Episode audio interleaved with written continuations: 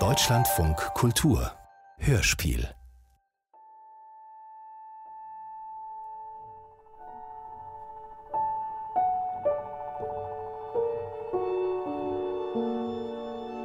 Aber sie dachten nichts zu Ende. Ein Hörspiel von Paulina Czienskowski.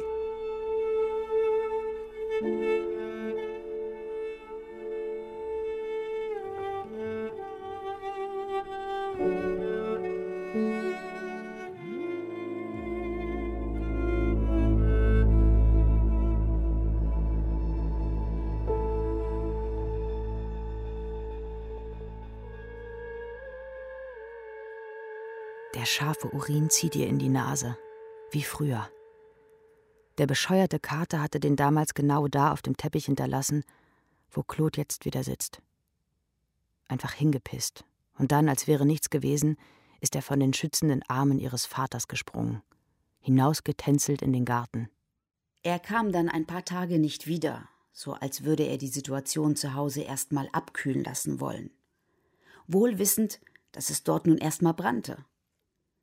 An den Streit, der deshalb entfacht war zwischen mir und ihrem Vater, kann sich Claude gut erinnern. Auch weil wir uns wegen allem stritten. Er nahm das Tier wie immer in Schutz, nachdem ich vor Wut aufgeschrien hatte, als ich es gerade noch in der Hocke hab sitzen sehen und ihm mit stampfenden Schritten entgegenlief, um es zu verscheuchen. Vaters Liebling, ja, ja. Er drehte sich weg von ihr, seiner Frau, beugte seinen Oberkörper heldenhaft über den Kater, um ihn vor ihren fuchtelnden Händen zu schützen. Furie! Während sich diese kurz darauf schon abwendet, längst ohne einen Funken Hoffnung den Teppich hochreißt, in die Küche hieft und immer wieder in hochprozentige Essiglauge taucht. Erst spritzt das Wasser nur leicht in die Höhe. Irgendwann schwappt es über die Ränder des Spülbeckens. Wie das Meer, das plötzlich hohe Wellen schlägt, weil ein Motorboot zu nah am Ufer vorbeigerast war. Dein Vater stand noch immer im Flur, seinen Kater fest im Arm. Er hörte das Aufklatschen des Wassers am Boden in der Küche, und ich hörte, wie er sich aufführte. Wie ein hysterischer Badegast im exklusiven Club am Sandstrand von Marbella, der sich vom dekadenten Fahrer in der Ferne provoziert fühlte. Mir, seiner Frau. Claude dachte, irgendwer da, der immer zufriedener und selbstgerechter war als man selbst. Beim Waschen sah ihre Mutter aus, als würde sie sich vorstellen, den Kater oder gar den Kopf ihres Mannes zu stuken. Wir lassen uns nicht ärgern. Nein. Ja? Alles gut. Hm? Mein Goldstück? Das passiert den Besten, mein Goldstück. Wirklich. Mach dir keine Sorgen. Ignoriere sie einfach. Die da drüben, wirklich. Es hilft, mein Goldstück. Ich weiß das. Das kleine haarige Ohr des Katers zuckte bei jeder neuen Silbe des Vaters, der unermüdlich säuselte, den Blick seiner Frau im Nebenzimmer tunlichst ignorierend. Auch wenn das Fluchen der Mutter lauter war, hielt er sich gekonnt konzentriert mit seinen schmalen Lippen an der Ohrmuschel des Tieres. So liebevoll hat man dich nicht mal mit Claude als Neugeborenes im Arm gesehen. Nachts sagte sie ihm das, als alle schon hätten schlafen sollen. Doch niemand schlief, wie so häufig.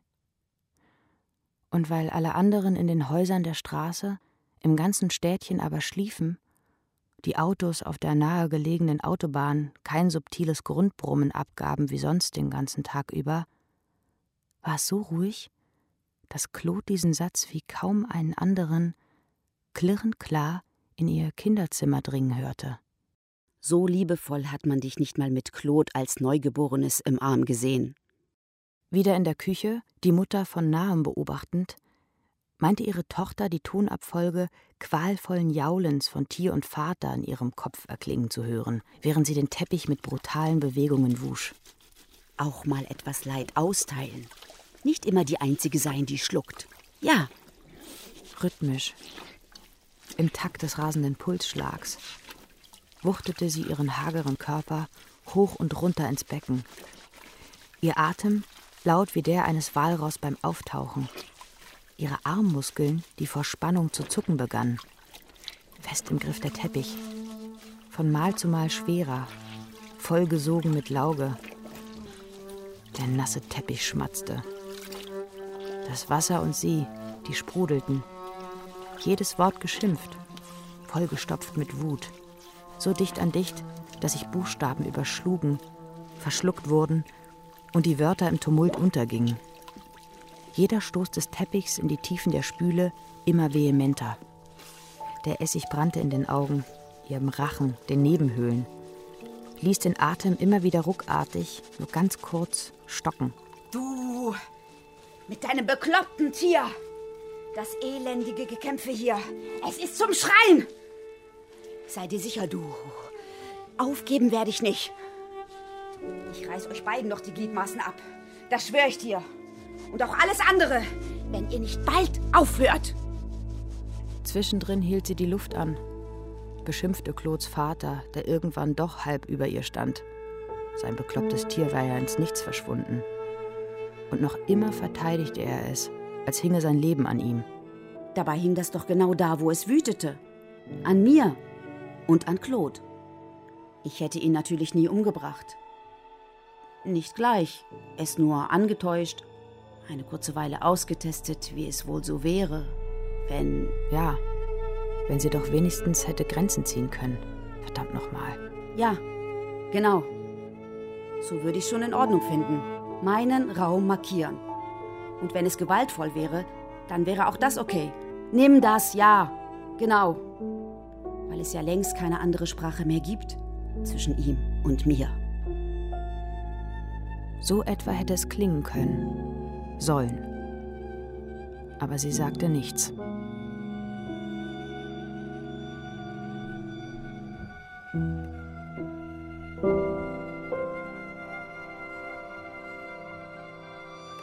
Claude erinnert.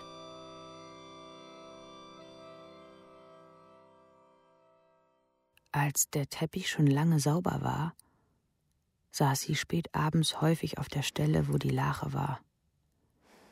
Wie sie so da hockte, zusammengekauert, auf diesem abgegriffenen Stück Stoff im dunklen Flur. Ihr kleiner, zarter Kinderkörper im Schlafanzug, der so schön nach Schlaf roch. Das mochte sie. Man wunderte sich ja schon über dieses Bild. Hätte sie doch einfach woanders sitzen können. Der Steinboden drumherum aber wäre zu kalt für Claudes bettwarmes Körperchen gewesen. Ihre fiebrig warme Haut erwärmte die Stelle jedes Mal und der Geruch kam zurück. Immer wieder. 10, 11, 15 Jahre später. Und auch jetzt. Die unsichtbare Lache waberte so ungeniert durch die im Gang stehende Luft. Sie wurde zur Erinnerung für das, was Claude niemals werden wollte. So saß sie da, ein Häufchen. Beine, Arme, Oberkörper. Zusammengeschnürt wie ein Paket. Fertig zum Verschicken. Und hörte zu. Jetzt hör endlich auf! Mich angehen und dann soll ich abwinden? Hör jetzt auf! Mach es gefälligst nicht noch schlimmer. Und wie stellst du dir das vor?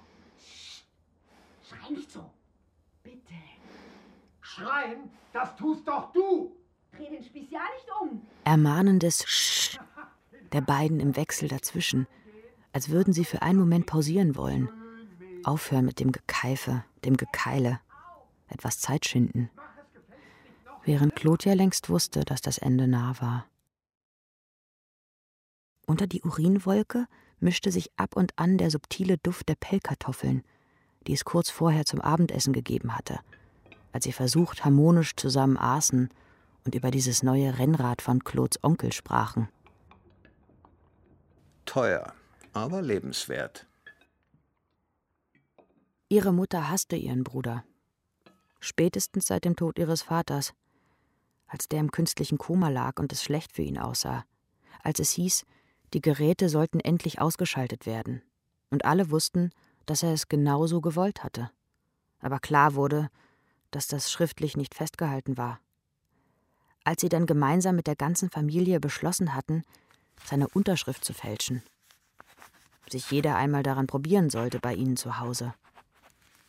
Jede ihrer Hände zittrig, noch einmal den guten Kugelschreiber des fast Toten umklammernd, stockend und doch mit leichtem Schwung den über Jahrzehnte entwickelten, krakeligen Namen setzend.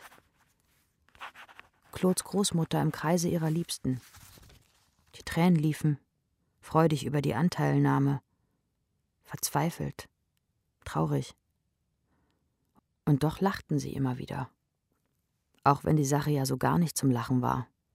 Und während wir emotional übersteuert probierten, der gewählten Absurdität irgendwie zu entkommen, wir Älteren den Jüngsten zu erklären versuchten, welcher Ethik wir da gerade folgten, während wir selbst Angst hatten, nach diesem Abend nie wieder ruhig schlafen zu können, rasselte mein Bruder mit seiner gewohnten und größtmöglichen Brachialität in die fragile Zusammenkunft, rief in die Runde: Kinder!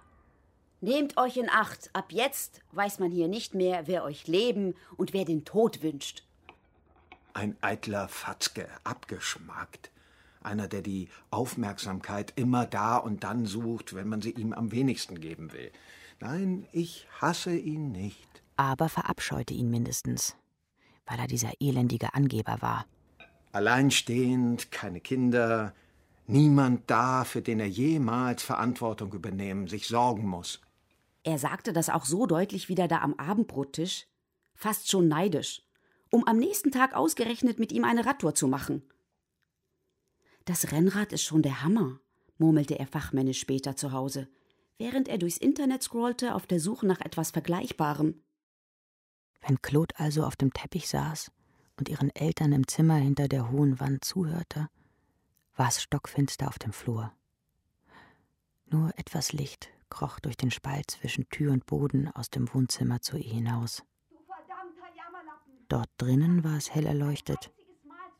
Die Flammen flackerten jedes Mal lichterloh. Ihre Mutter, ihr Vater.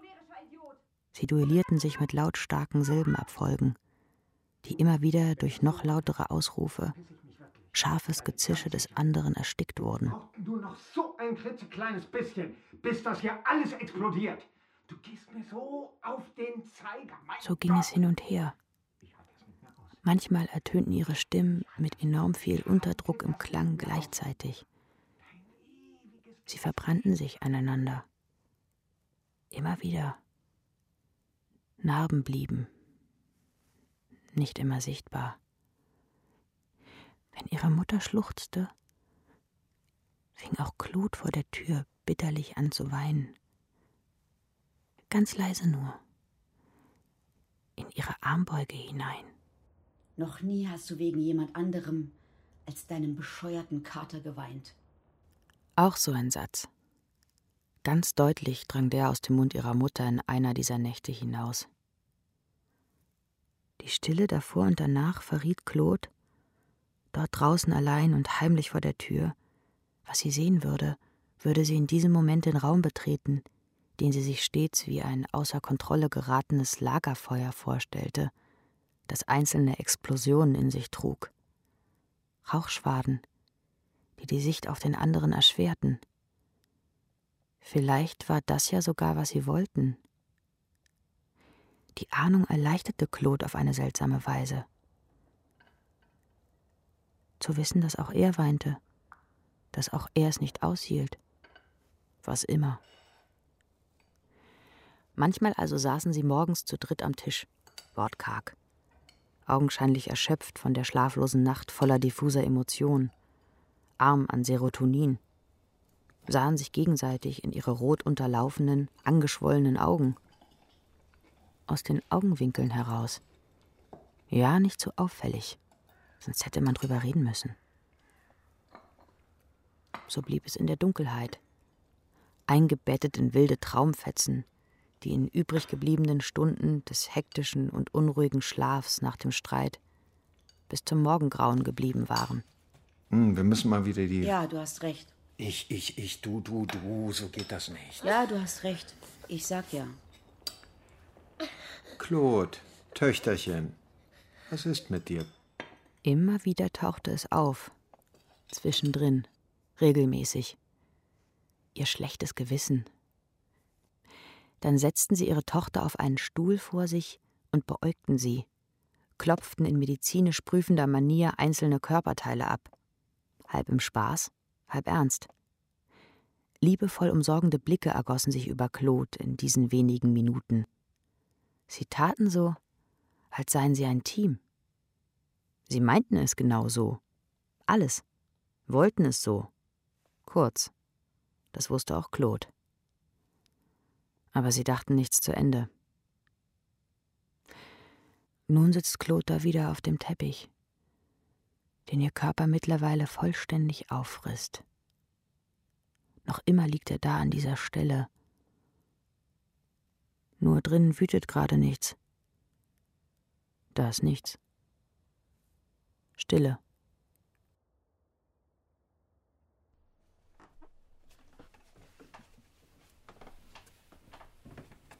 Leise geht sie die Treppe hinauf, dann wieder hinunter. Gewohnt lautlos setzt sie ihre Schritte.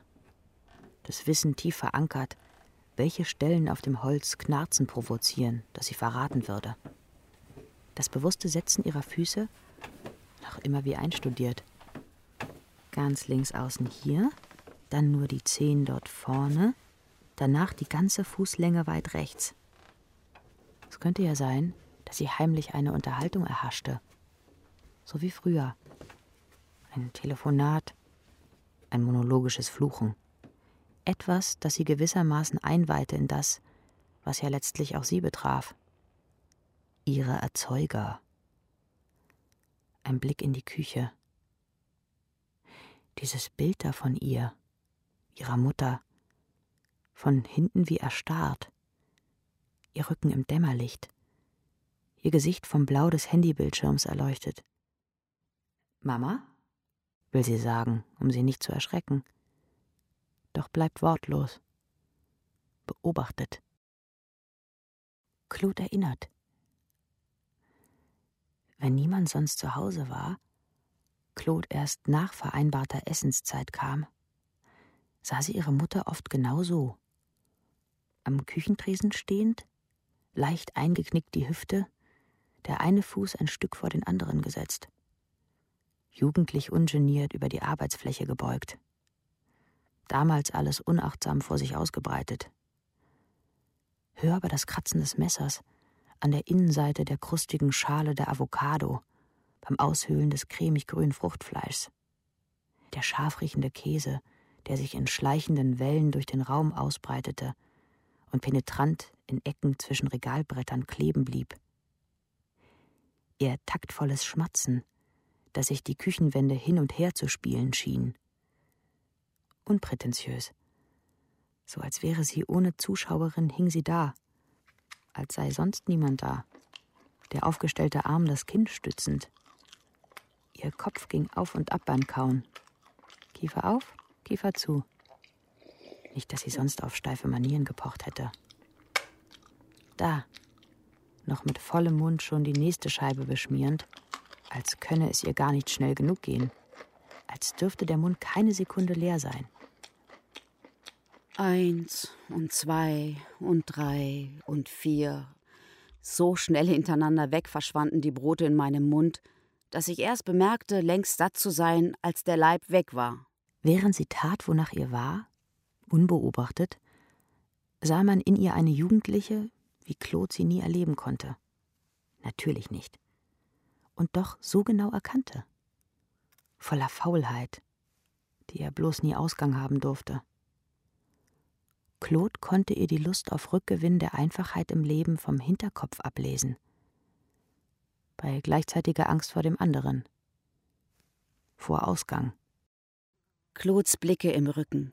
Ich spüre sie. Ihre Gedanken tänzeln auf mir. Ganz sicher.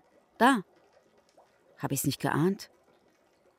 Ich schaue direkt ins Gesicht meines Kindes. Warte ab.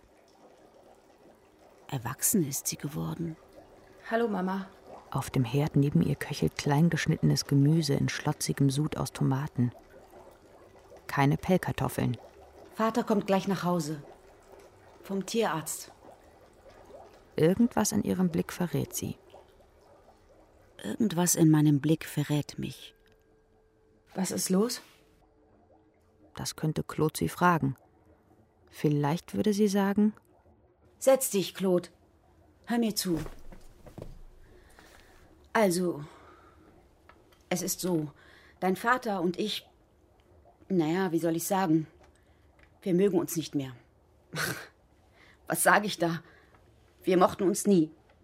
Vielleicht würde sie sagen: Wir wollen das hier alles nicht mehr. Das Haus, die Pellkartoffeln, Hausschuhe aus Schafwolle und den Kater, den wollte ich ja sowieso noch nie.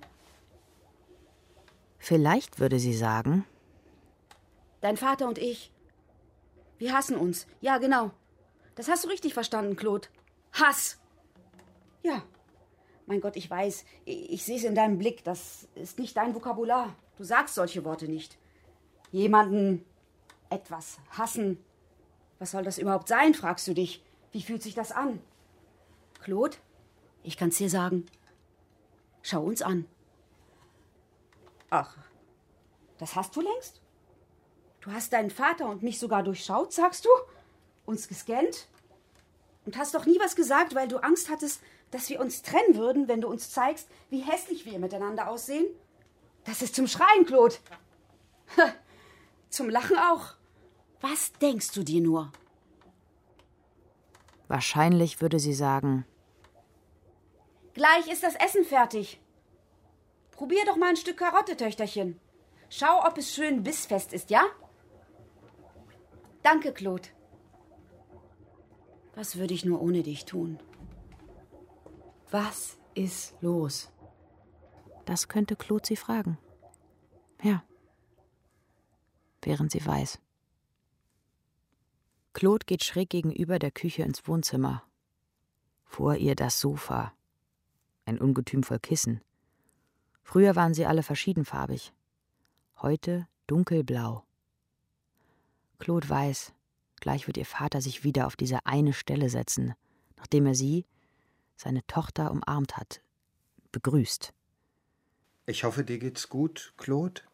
Keine Frage. Einen Moment aber wird sie sich genau da nur noch selbst einrichten. Ganz links außen. Da, wo die Sitzfläche etwas tiefer ist. Man seinen Körper großzügig ausbreiten kann. Sie lässt sich in die abgesessenen Polster sinken.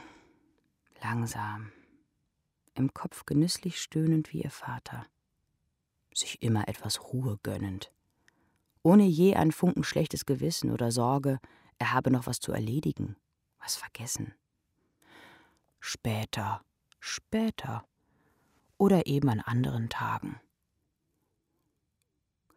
Im Schein des Lichts, das durchs Fenster fällt, sieht sie die feinen Härchen des Katers wehen, lose. Minütlich segeln sie durch jede seiner Bewegungen aus seinem Fell. Claude haucht ihre Fingerkuppen an, streicht mit ihnen über die Lehne. An der feuchten Haut bleiben einige der Haare kleben, genug, um sie zwischen 3 Fingern zu einem kleinen, filzigen Haarballen zusammenzurollen. Sie schiebt ihn hin und her über die Armlehne. Er wird kleiner und fester. An der Ecke der Fläche bemerkt sie die aufgerubbelte Stelle des festen Stoffs, die ihr schon aufgefallen war, als sie noch zu Hause lebte und ihr Vater Abend für Abend in immer gleicher Pose auf der Ecke fläzte, den Kater neben sich, thronend. Der Arm ihres Vaters angewinkelt, entweder die Fernbedienung oder das Handy, seltener etwas zu lesen in der Hand. Immer im selben Winkel, seinen Ellenbogenknochen auf jener Stelle, diese von Jahr zu Jahr aufgeworfener.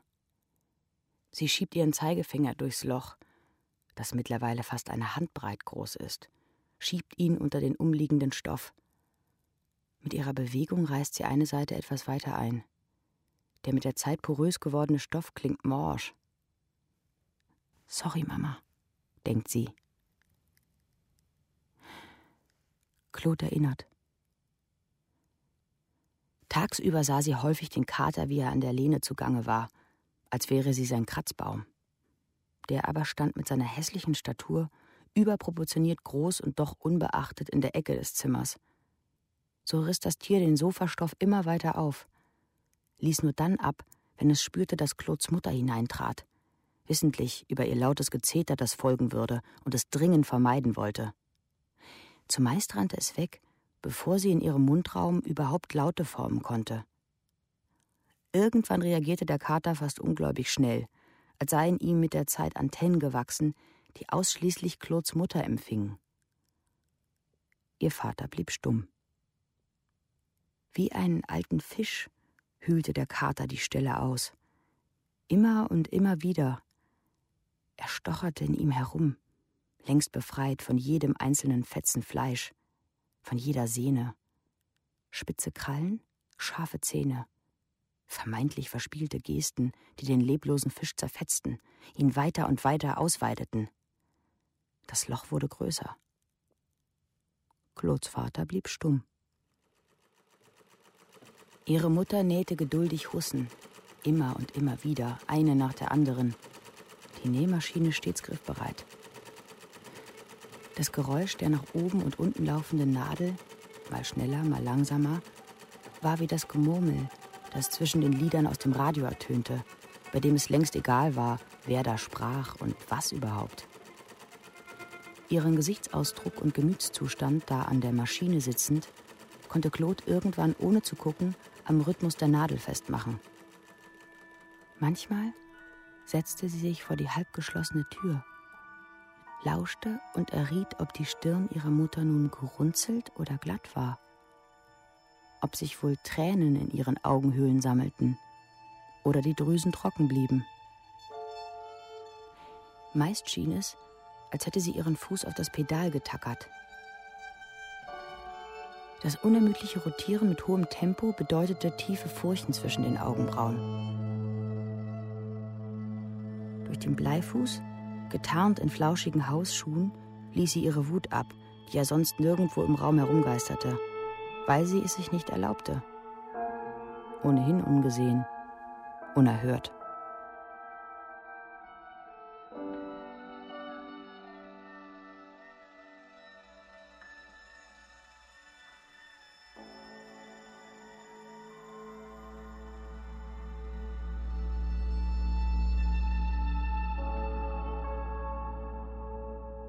Zum Glück fährt nicht sie das Familienauto. Das dachte Claude häufig. Ein paar Wochen hielt sich der Teil der Lehne ohne Loch.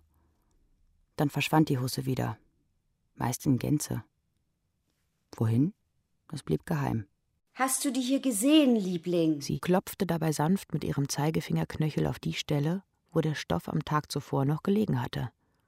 Streichelte sie ab und an. Hä? Die Husse! Das hier ist doch dein Revier, Liebling. Grinsend, schamlos blickte er mich dabei an, jedes Mal. Naja, eigentlich blickte er mich kaum an, seine Augen wie geheftet an was immer da gerade vor ihm war. Flimmernde Bilder im Fernseher, auf dem Handy, Buchstaben in Zeitung, auf Buchseiten. Aber irgendwohin muss sie doch verschwunden sein. Jedes Mal wieder nicht mehr auffindbar. Kopfschütteln. Kater und Mann. 2 kleine Kinder, deren Kuscheltier man um Gottes Willen niemals flicken durfte. Und doch war das Geschrei nie groß, wenn mein neuer Überzug kam. Er blieb stumm. Sie waren an der Macht. Manchmal nur kreischte der Kater, fauchte, wenn Klots Mutter aus ein paar Metern Entfernung den Vater um etwas bat. Könntest du bitte... Und so weiter. Das Tier, sein Stellvertreter, Ersatz. Je kindlicher ihr Vater wurde, umso vernünftiger wurden sie, ihre Mutter und Claude. Waren das seine Augen, die Claude da manchmal beobachteten, aus sämtlichen Ecken der Räume, in denen sie sich aufhielt? Stechend grün, mal starrend rund, mal Schlitze. Wer bist du? Von Zeit zu Zeit bekam sie das Gefühl, sich mit dem Kater nochmal anders verständigen zu müssen. Die Präsenz des Tiers, dessen Seele eine war, die man hasste, See. Doch Claude ignorierte das Tier nur immer mehr. Das war ihr Weg. Der Weg, den man zu Hause gehen konnte. Sie hielt sich still und zurück bis zu ihrem Auszug, unmittelbar nach Schulabschluss. Sie ging, kam erst mal eine Weile nicht wieder, rief auch nicht an. Okay, so, weil, was hätte man ihr schon erzählen sollen von hier? Im ersten Jahr verdiente sie ihr Geld in einem Callcenter. Ein Sorgentelefon, das eingerichtet war, um alten Menschen ein klein wenig ihrer Einsamkeit zu nehmen. Die allermeisten von ihnen suchten da am anderen Ende nicht nach echten Antworten oder Hilfe. Sie riefen an. Claude hörte zu. Die Worte sprudelten aus ihnen wie Kohlensäure beim Öffnen einer durchgeschüttelten Wasserflasche. Sie schäumten über. Claude verstand selten alles. So erzählten sie endlos von schwindender Muskelkraft, schmerzenden Knochen, die sie bei Nordwind stärker spürten, von Stielwarzen an der Kante ihrer Fußsohlen, die Tränen aufsteigen ließen, von Lefzen, die ihr Gesicht rahmten. Claude googelte medizinische Begriffe. Dekubitus, Parkinson, Arthrose, Xerosis cutis, Hypotrichose. Schreckliche Bilder. Zu viel Mensch. Sie dachte an ihre Eltern. Sie erzählten von Enkeln, die so selten was hören ließen oder die sie gerne hätten, um gut zu machen, was sie bei den eigenen Kindern versaut hatten. Wütend waren sie auf die Dussel einer Gesellschaft. Man denkt ja, die Leute seien so schlau. Im Gegenteil, die Menschen werden immer dümmer. Sowas sagten sie dann. Sie rügten alles, was jünger war als sie. Die Verantwortungslosen, die nichts leisteten, nie leiden, nichts wieder aufbauen mussten. Sahen Egozentrik in ihrem Blick auf die Welt. Dabei sei doch längst alles zu spät. Zu lange in die Luft gestarrt haben sie. Narzisstisch, naiv, ungeschickt. Sie schimpften über sie. Über Claude. Wut ebbte ab in leise Traurigkeit. Sie erzählten von ungeborenen Kindern, von denen, die sie selbst verloren, von denen, die sie überlebt hatten. Sie erzählten, wie sehr sie noch immer liebten, was sie hatten. Ihre Frauen, Männer, Töchter, Söhne, sich selbst. Wie sie hassten, was sie nicht hatten. Was ihnen abhanden gekommen war. Die Welt. Sie erzählten von Testamenten, die sie schrieben, in denen stand, wohin ihr Haustier solle, wenn der Tag dann kommen würde. Notierten im formlosen Papier ihre Beerdigung, minutiös, summten Neil Young oder Bachs Goldberg-Variationen. Angst lag darin und der Wunsch nach Katharsis. Nur so häufig niemand da, der es entgegennehmen würde, das Papier. Claude fragte sich, war jenes Leben schon immer einsam? Gewöhnt man sich an Einsamkeit? Kann man sich selbst einsam machen? Oder sind es andere, die einen dazu treiben? Ist einsam, wer stumm ist oder wer laut? Ist einsam, wer alleine ist, schläft, lacht? Ist einsam, wessen Seele von niemandem und durch nichts gestreichelt wird? Sie fragte sich, wurde je die Seele ihrer Mutter gestreichelt? Die ihres Vaters? Wären sie beide füreinander zuständig gewesen? Claude für sie beide? Jetzt? Sie streunt die Treppen hinunter in den Keller. Wieder lautlos. Unten. So drahtig die Textur des dunkelgrauen Teppichbodens, auf dem Claudes Socken nun aufsetzen, hier und da ganz leicht wie an einem alt gewordenen Klettverschluss hängen bleiben, dass sich zarte Kinderfüße und jene ohne grob schützende Hornhaut an Ferse und Ballen schon bei einer nur etwas unbedachten Bewegung sofort aufschürfen würden. Willkommen im Hobbykeller. Willkommene Abwehr. 120 Quadratmeter unbrauchbares Zeug. Schund, Müll, kaputte Fernseher, Verlängerungskabel, alte Batterien, Schrauben, Steckdosen und Haushaltsgeräte, die nur dein Vater dachte, jemals gebrauchen zu können. Nudelmaschine? Zentrifugalentsafter? Spiralschneider?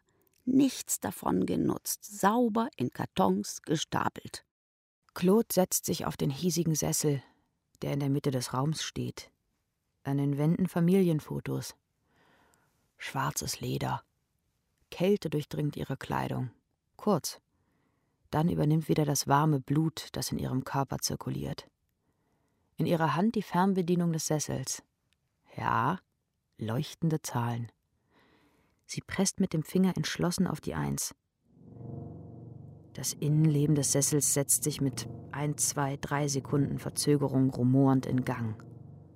Harte Kugeln, integriert im Polster, wölben den Sitzbezug hier und da nach außen und wieder nach innen, drehen sich um sich selbst, umeinander, kneten mit jeder ihrer Bewegungen entlang der Wirbelsäule verhärtete Muskelpartien und feste Haut von Claude, die mit ihren immer schlaffer werdenden, weil entspannteren Gliedmaßen, schwer wie 50 Kilo nasse Klamotten, halb liegend, im unpersönlich glatten Leder gebettet, subtil hin und her geschunkelt wird. Geschlossene Augen, leises Atmen. Nur ab und an treiben die Kugeln ein von Schmerz durchzogenes Stöhnen aus ihr heraus. Jedes Mal, wenn sie sich über eine der sensiblen Stellen in ihrem Fleisch wälzen. Direkt über ihr die schreitenden Schritte von Claudes Mutter. Von links nach rechts, zwischen den Arbeitsflächen in der Küche. Auf Angriff. Und doch bloß hoffend, die Zähne nicht fletschen zu müssen. Ob sie jemals weitergekommen ist, als bis zur Speisekammer direkt unter der Treppe hier unten? Nummer 2. Die Kugeln stoppen abrupt, fahren zurück in ihre Ausgangsposition. Es ruckelt kurz, bevor ihr Körper nun unaufhaltsam durch etwa 2-sekündige Stöße traktiert wird. Von den Schultern, den Rücken entlang, über den Po, Ober- und Unterschenkel bis zur Achillessehne, wieder zurück, dann wieder hinunter. Claude summt. Für jeden Stoß ein anderer Ton. Jeden dritten hält sie für einen Moment länger. Im Dreivierteltakt eine Melodie, die sie irgendwoher kennt. Ein Mix aus allem, was sie jemals in ihren Ohren hat klingen hören.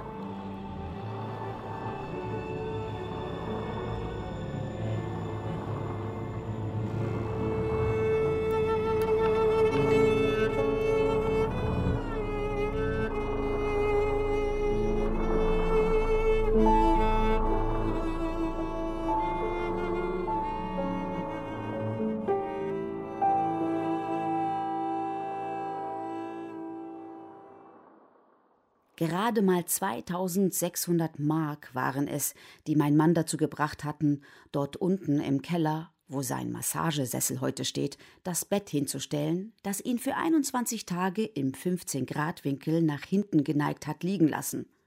Tag und Nacht, ohne je aufzustehen. So die Anweisung. Flüssignahrung musste ich ihm bringen. Sonst war ich da auch nicht unten. Externes Pinkeln in die Urinente, die am Bett baumelte. Scheißen nicht möglich. Im Briefkasten hatte ich einen Aufruf gefunden, der für Testpersonen warb, bei jener Studie mitzumachen.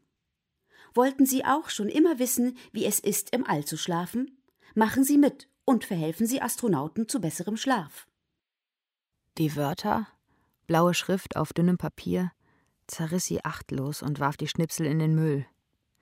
Claudes Vater saß später an seinem Schreibtisch, legte sie sorgsam aneinander und versuchte mit großer Ruhe und Dringlichkeit, sie zu entziffern. Ein Pfeifen von oben holt sie aus der Trance. Der Ton. Etliche Male gehört. Immer dann beim Betreten des Hauses. Fordernd. Herausfordernd. Bestimmt. Vertraut.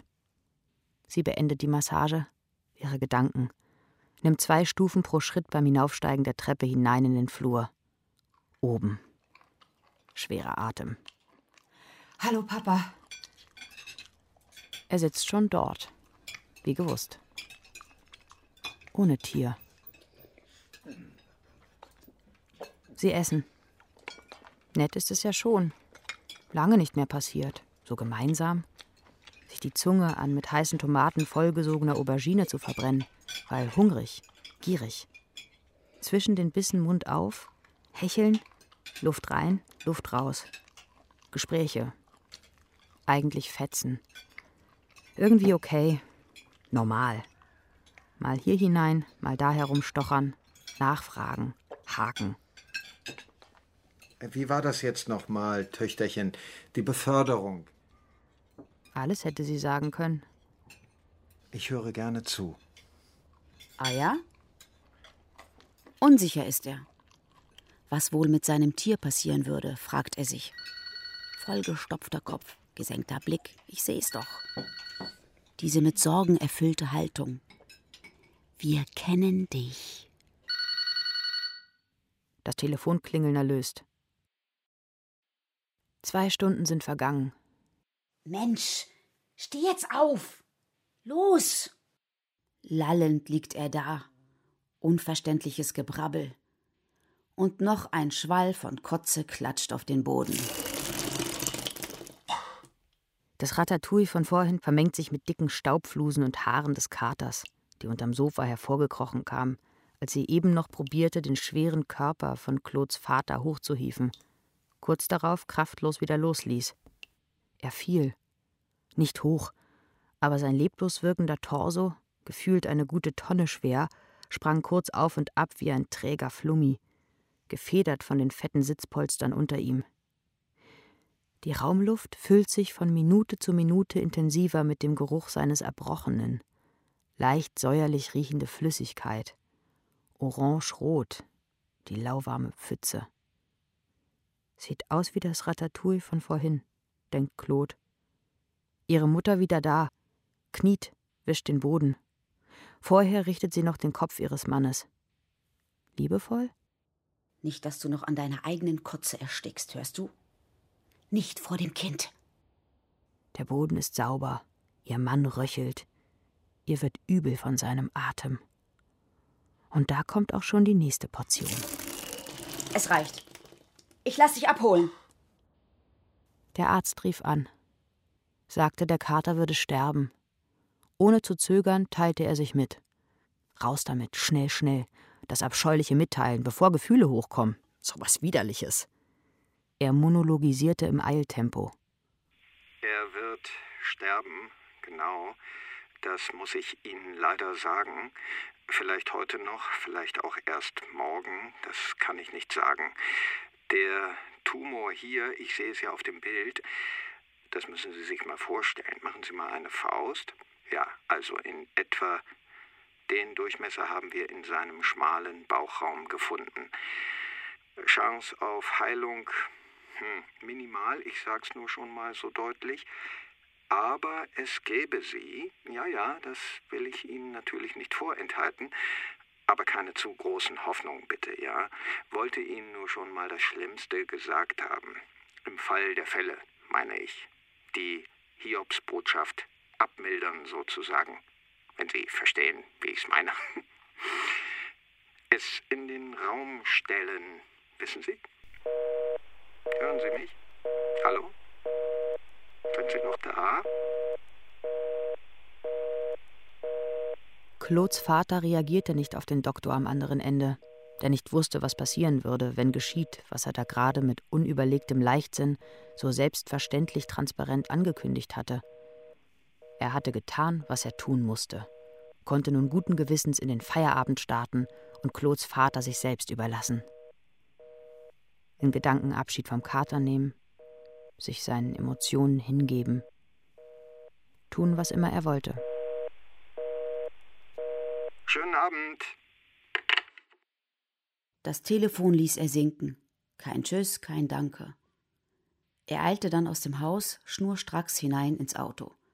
Es dauerte nur kurz, bis er zurückkam. Eine Weinflasche in der Hand. Claude war froh. Dachte sie doch für einen Moment, er würde mit dem Kater und blutigen Handknöcheln wiederkommen. Hatte sich schon vorgestellt, wie er den Arzt für alles das verantwortlich machen würde, wie er ihn verprügeln, vermöbeln, kaputthauen würde. Claude hatte den Doktor schon gesehen, wie er flehend vor ihm auf den Knien saß und schrie. Du kannst nicht Gott spielen, hat er gesagt. Auch wenn er alles dafür hergeben würde. Die Hände zum Gebet gefaltet, wimmernd, sie in die Höhe streckend. Und noch ein Schlag ins schmerzverzogene Gesicht des Mannes in Weiß. Aber da war kein Blut an ihm. Und auch den Kater sah sie nirgends. Claude beobachtete ihren Vater unbemerkt, in einer der Ecken des Wohnzimmers, wie er nach einem Korkenzieher suchte. Vergebens. Wie er von der Nachbarin kam, einen Öffner wie eine Trophäe oder den Schlüssel für die soeben gefundene Schatztruhe in den Händen haltend, mit dem Wissen, dass ganz gleich schon alles wieder gut sein würde. Illusionen auf seine Netzhaut graviert. Große Augen, wacher und doch irgendwie wahnhafter Blick. Dann der erste Schluck, als würde er seinen Kater lebendig und gesund trinken wollen. Unmittelbar machte sich ein Grinsen breit. Der zweite Schluck. Ah, hörte ich ihn entspannen. Das erste Glas. War er vielleicht schon gesund? Der Kater. Fernheilung. Der Wein, ein telepathisches Lebenselixier.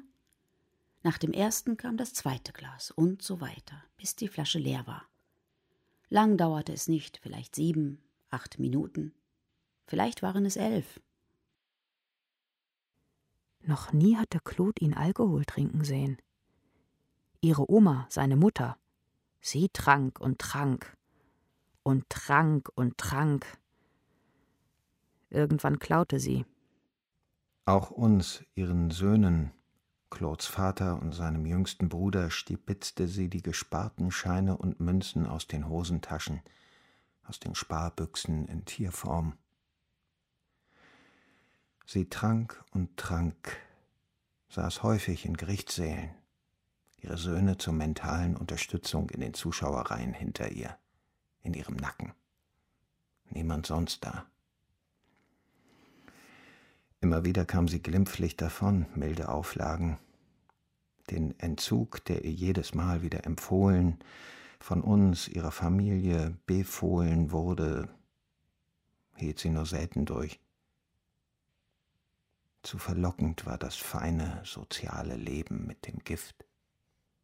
Da draußen, wo die Stielgläser über die Tabletts geschoben wurden, als wäre in ihnen Limonade, dessen Säure lustig auf der Zunge bitzeln würde, an den sie mit ihren Freundinnen nippte, bis sie wie gewohnt leicht wankend den Nachhauseweg antrat, nachdem sie hatte anschreiben lassen. Sie trank und trank, bezahlte von Mal zu Mal wieder seltener, wieder Gerichtssaal, wieder Entzug, wieder... So vergingen die Jahre. Insgesamt 17. Dann pinkelte sie sich ein. Es war ein Nachmittag, sonnig, die Tür stand offen, zur Straße hin kaum befahren. Und doch sahen wir es. Wie ein sanfter Strahl zwischen ihren leicht geöffneten Beinen unter ihrem Kleid hervor auf den Asphalt herunterplätscherte. Wie sie sich danach die Hand zwischen die Beine hielt, an die Scham, um den Schritt zu trocknen. Der nasse Fleck in der Mitte des Stoffs trocknete in der Sonne. Noch 2 weitere Jahre vergingen, als sie dement wurde. Sie vergaß zunächst das Trinken, was uns aufatmen ließ. Danach vergaß sie auch uns, ihre Söhne. Erst als die Sirenen aus dem Gehör und die Lichter auf dem Dach des Krankenwagens, die flackernd durchs Fenster hineinstrahlten, während 2 hochgewachsene Männer Claudes Vater auf die Liege schleppten, aus dem Blick waren, erst dann wurde es Nacht. Die Dunkelheit frisst sich durch die Gardinen in Claudes Kinderzimmer, frisst die Gegenstände darin auf, nicht aber Claudes Wissen über jeden einzelnen davon.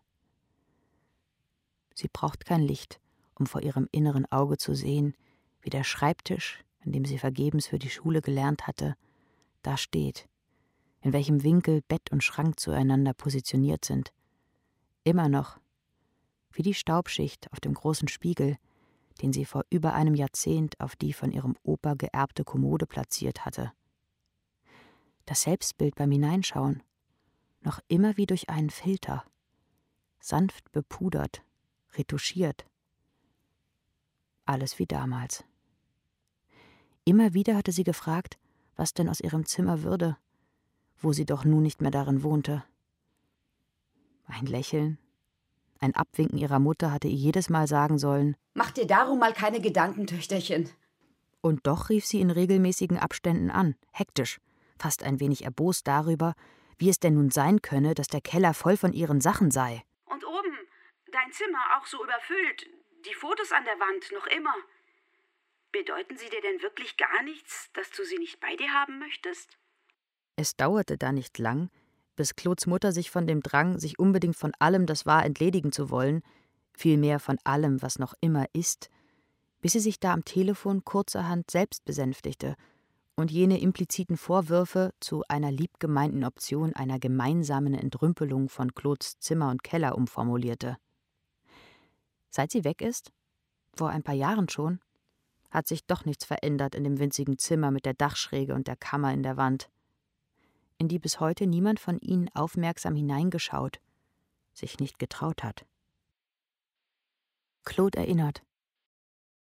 Nur etwas Rattengift streute ihre Mutter eines Nachmittags hinein.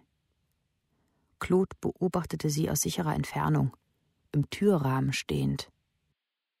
Sie fragte mich, ob Ratten wohl an Menschen herumknabbern würden, wenn sie schliefen. »Ich mache das nur vorsorglich«, sagte ich. »Vorsorglich.« Sie strich Claude im Vorbeigehen über den kleinen Kinderkopf. Erst als sie aus dem Zimmer war, sah sie den Aufkleber, den die Mutter auf die Tür geklebt hatte. Weiße Schrift auf rotem Grund. Vorsicht, Rattenköder. Kinder und Haustiere fernhalten. Wirkstoff: Kumarinderivat. Antidot: Vitamin K1. Verrammelt und verriegelt blieb sie, die Tür. Auch in dieser Nacht lässt Claude das hektische Kratzen der Krallen dieser Tiere, die zwischen den Wänden umherwandern, sobald die Sonne draußen verschwunden und die Lichter drinnen erloschen sind, nicht zur Ruhe kommen. Die Buchstaben auf dem Warnsticker leuchten im Dunkeln.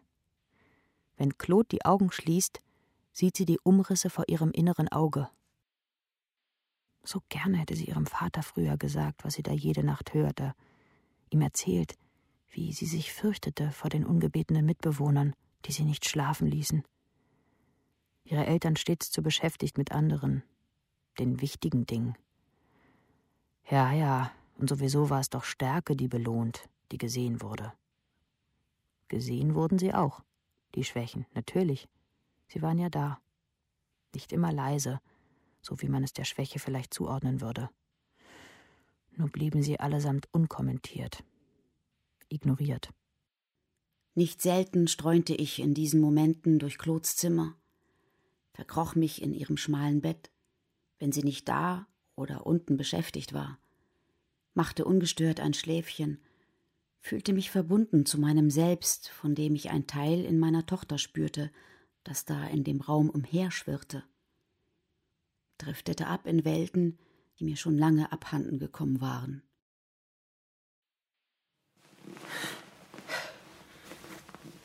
Aber habe ich geschlafen? Nein, was machst du denn hier? Was ist mit dir? Wie lange sitzt du schon da, hä? Du weißt schon, du dummes Vieh, dass ich dich beschissen finde, oder?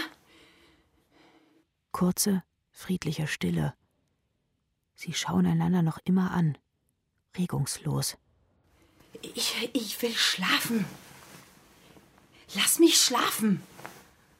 Ein Blickduell, das sonst vom Tier beendet wird, als Geste der Beschwichtigung die Augen vom Menschen abwendend, zahmes, langsames Blinzeln im Anschluss. Nichts da. Der Kater glotzt ohne Umweg, ungeniert. Und Claude? Peinlich berührt. Hä? Kst! Kst! Er bleibt unbewegt, bewegungslos. Verpiss dich! Hau ab! Ich will dich nicht bei mir haben, hörst du? Ich weiß wirklich nicht, wieso du ausgerechnet hierher kommst. Seit einigen Minuten steht er nun schon da auf allen Vieren. Er wirkt, als würde er sich vorbereiten, um in jedem nächsten Moment einen großen Satz auf Claudes Bett zu machen. Knapp 1 Meter von ihr entfernt bringt er sich in Stellung. Er starrt sie noch immer an. Sie ihn. Hör auf, mich anzustarren. Jetzt geh!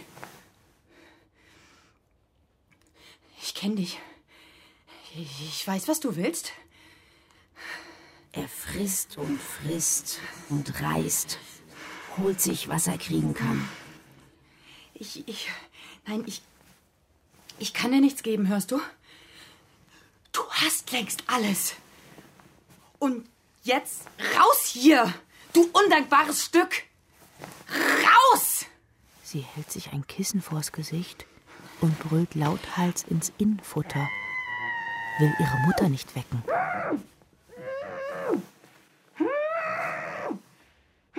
Er bleibt. Das Kissen landet mit voller Wucht auf dem Kater, prallt ab an ihm. Noch immer nichts, nicht mal ein Zucken. Es braucht nicht lange, dass sie ihn mit beiden Händen packt, ihn sich unter die Schulter klemmt, mit der anderen kurzerhand die Tür zur Kammer aufhebelt. Türen, durchs Haus schleichen, dann nach draußen, ihr Atem schnell, ein Piepen im Ohr. Es hallt durch die Bäume hindurch, wird vom immer lauter werdenden Kreischen des Katers unter ihrem Arm übertönt. Sie hält ihm mit grobem Handgriff die Schnauze zu. Krallen bohren sich in ihre Haut.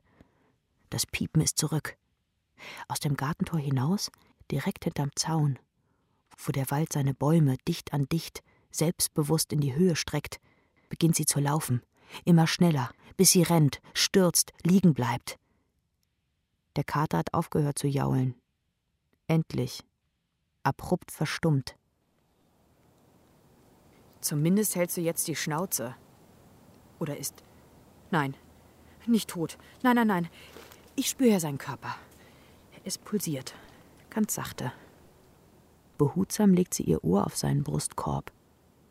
Die schmalen Rippen spürbar durchs weiche Fell. Merkwürdig, dass es mich beruhigt zu glauben, dass das Tier noch lebt, nicht? Merkwürdig, dass es sie beruhigt zu glauben, dass das Tier noch lebt.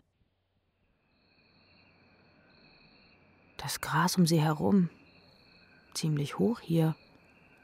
Es rahmt ihre Gestalten, verdeckt sie. Nur von oben könnte man sie jetzt noch sehen. Vögel vielleicht, die über ihnen hinwegsegeln würden. Aber sie alle schlafen ja. Also liegen sie unbeobachtet, so nah wie noch nie, abwartend, auf was immer kommen mag. Auf was immer sie warten, was immer sie erwarten. Genau dort, wo sich der Mähdrescher noch nie durchfraß, wo die Natur selbst ihr eigenes Korrektiv ist. Immer noch, eng an eng. Claude hört die Vegetation vegetieren, Insekten arbeiten, Würmer sich durch die Erde buddeln, das Wachsen der Ähren. Da hinten im Wald knackt es. Ganz fein. Nicht als würde Gehölz brechen. Eher wie nächtliches Atmen der Blätter. Eichen, Tannen, Ahorn. Dazwischen Vögel, die brüten und die Nacht besingen. Alles spricht. Nur sie nicht miteinander. Nicht sein Blick öffnet ihr die Augenlider. Diesmal ist es sein Heulen. Der Kater sitzt da, 1, vielleicht 2 Meter entfernt von ihr und heult. Genauso, wie es ihr Vater nie gekonnt hatte. Sie robbt sich zu ihm heran, legt die rechte Hand auf sein Fell und gräbt sich mit ihren Fingerspitzen zwischen das dicht gewachsene Haar. Er bewegt sich nicht. Nicht sichtlich. Nur sein Innerstes vibriert. Sie spürt es durch ihre Hand hindurch. Ganz leicht. Die Kuppen kreisend hört er auf mit dem Geschluchze. Beginnt nun eine Melodie zu summen. Ihre Melodie. Ihre 10 Finger wandern hinauf zu seiner Kehle. Ihre schmalen Hände umschlingen sie behutsam.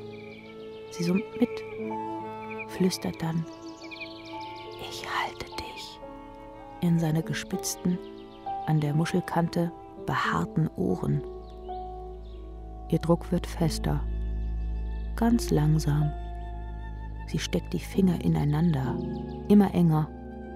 Sie presst, noch etwas mehr, die Kuppen voll Blut, ganz rot, die Handrücken weißlich schimmernd, ohne Fluss. Ein Gurgeln, leises Fauchen, kein Singen mehr. Er weiß genau, so sollte es sein. Schweißnass ihr Kissen. Sie greift sich an den Nacken, die Härchen am Ansatz voller Tropfen. Frisch, nichts riecht. Ihr Zimmer ist hell, nicht gleißend. Es ist früh. Leise geht sie die Treppen hinunter. Gewohnt lautlos setzt sie ihre Schritte. Es könnte ja sein, dass... Ein Blick in die Küche. Ihre Mutter, von hinten wie erstarrt. Ihr Rücken im sanften Schein der aufgehenden Sonne. Noch immer nur zart der Schein. Ihr Gesicht vom Blau des Handybildschirms hell erleuchtet. »Mama?« will sie sagen, um sie nicht zu erschrecken. Doch bleibt vorerst wortlos. Beobachtet. Schneller als sonst bemerke ich Claudes Blicke, drehe mich um. Müdes Lächeln. Rot unterlaufene, dicke Augen. Wir hören ihn atmen.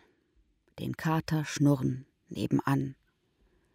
Arm in Arm auf dem Sofa. Ganz links außen, da, wo die Sitzfläche etwas tiefer ist. Großzügig hat er seinen Körper ausgebreitet. Das Loch auf der Lehne klafft wie eine offene Wunde. Claude hört sie wieder rattern. Aus der Ferne. Die Nähmaschine. 2 Meter. Ganz langsam. Das Auto setzt sich in Bewegung. Im Rückspiegel die winkende Hand ihrer Mutter vor der Haustür. Sie im Auto wird nun schneller. Ein kleines bisschen. Die Hand ihrer Mutter kleiner. Niemand mehr da. Kein Haus, keine Hand, nur noch sattes Grün. Sauber gepflanzte Bäume auf der Allee, links und rechts im Nichts. Und sie. Allein.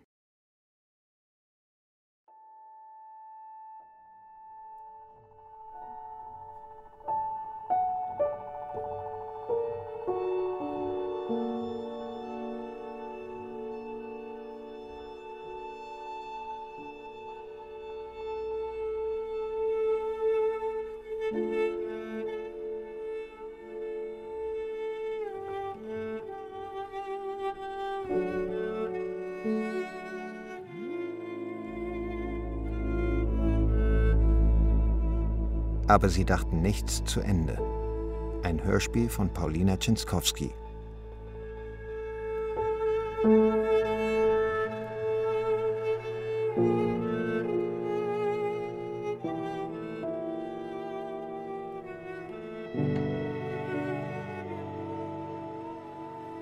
Es sprachen Lisa Hirdina, Miriam Abbas und Manuel Harder.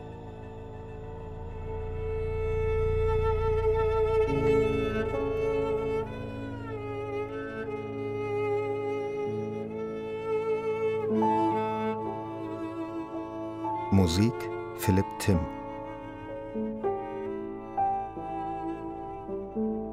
Ton und Technik Martin Eichberg und Susanne Bayer. Regieassistenz Stefanie Heim. Regie Lena Brasch. Dramaturgie Christine Grimm.